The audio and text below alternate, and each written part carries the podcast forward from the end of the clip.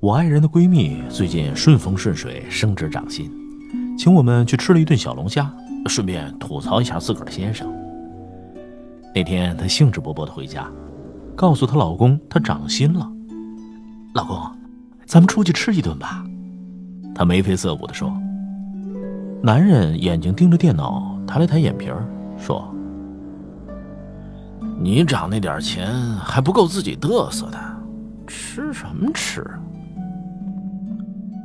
我爱人的闺蜜就像被戳破了的气球，跑去厨房下了两碗面，心里恨恨的想：就你这种男人，只配吃白水煮面，多放一根葱那都是浪费。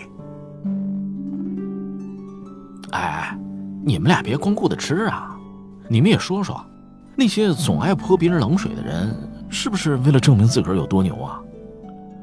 闺蜜困惑的问。他这份困惑我特别理解，我是从小被父亲泼冷水长大的。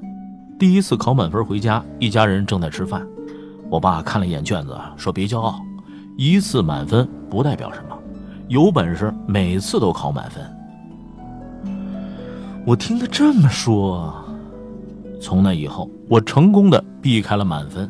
实在躲不及，我就故意少做一道填空题。在中国，父母对子女泼冷水，永远是以“为你好，怕你骄傲”为名。这种理直气壮的打击扩展到恋人、夫妻、朋友，就被伪装成了率真，好像就是因为我跟你亲近，所以才和你坦诚相待，不玩虚的，不说套话。我在几年前那个单位有一个关系不错的大姐。她经常给我泼冷水。当时我做娱乐版，有一期评报，版面得分部门最高。我们一起站在评报栏前，我说这期采访是我花了大力气的。他立刻就指出：“你瞧，这个词儿用的就不准确。还有这张图，如果用另外一张那就更好了。还有你上次写的那个市里边评选某某先进那个，太浮于表面。”嗯，不如这次的好。这就是他的风格。跟他在一起，我基本上买不到衣服。他首先挑出那件衣服的十个缺点，等我已经打定主意不买了啊，他又说，其实还不错，比你现在身上穿的要好看。如果不是年轻，我估计我当场就气绝身亡了。我曾经特别严肃的跟他说：“大姐，你对我太挑剔了。”哎，他却理直气壮地回答说：“因为我们关系好，她是我大姐。他说他没有必要在我面前玩虚伪。”当时我被他说服了，直到发现自个儿越来越在意他的看法。啊，即使全世界的人都说我好，我还是不甘心的要去问问他。只有他说好的时候，嗯，才真正的开心和释然。凭什么他可以当我的人生评委？哦，就因为他高傲。没修养，爱泼冷水。离开那家单位以后，我就很少跟他联系了。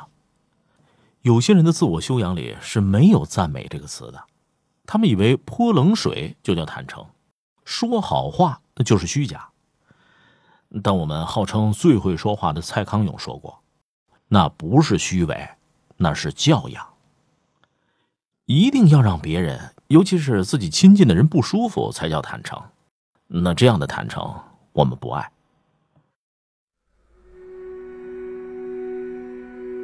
爱泼冷水的人分两种，一种是故意泼冷水，他觉得这样显得自个儿牛，其实不过就是内心虚弱甚至自卑。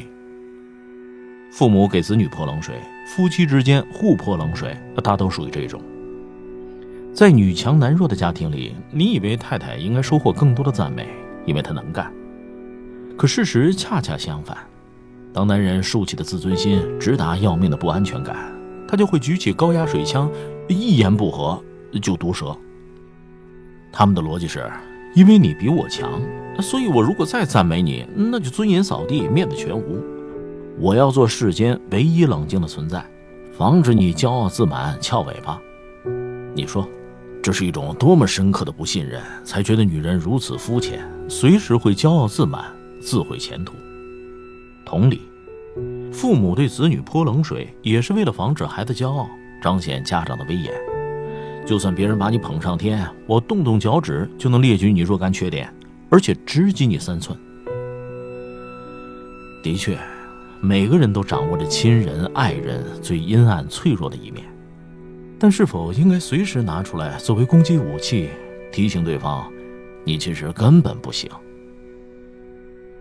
有一种心理问题叫熟人恐惧症，病患在熟人或亲人面前会局促不安。面对陌生人却坦然自若。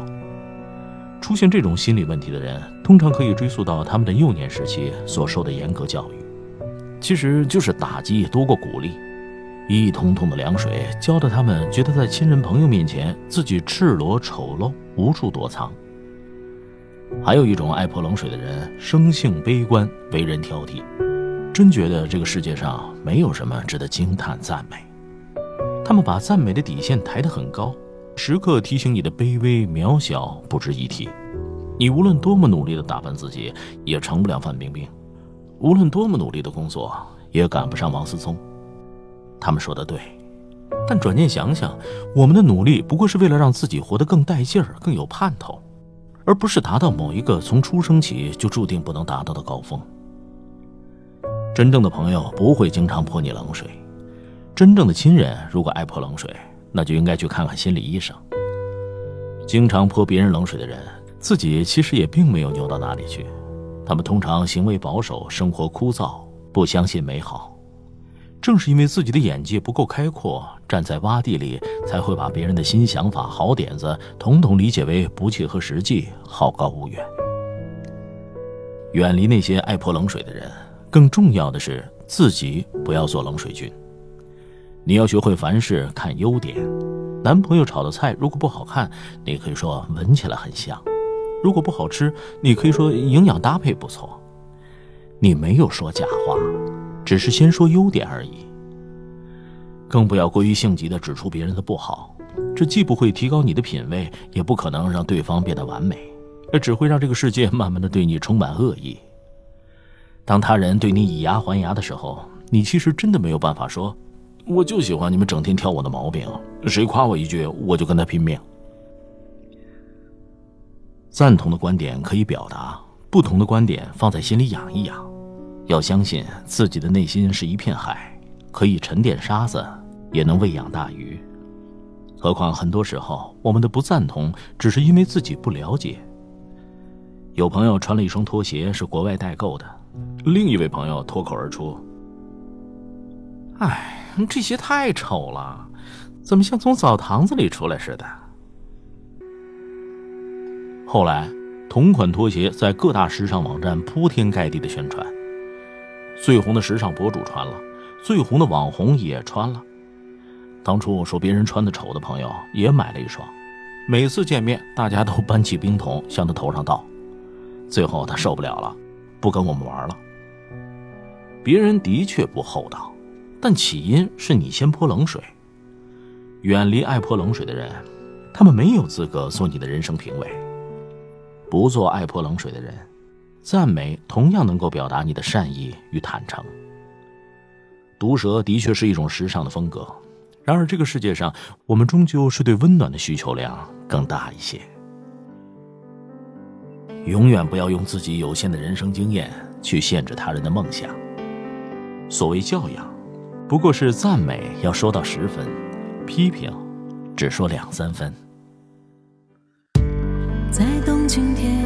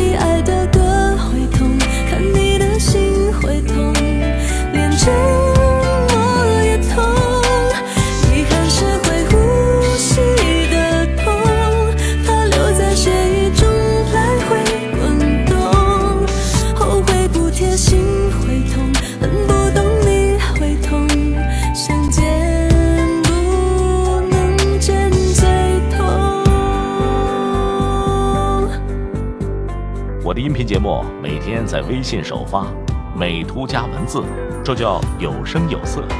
你可以边看边听。微信搜索“拿铁磨牙时刻”，关注我，每天都会第一时间做好听的节目给你。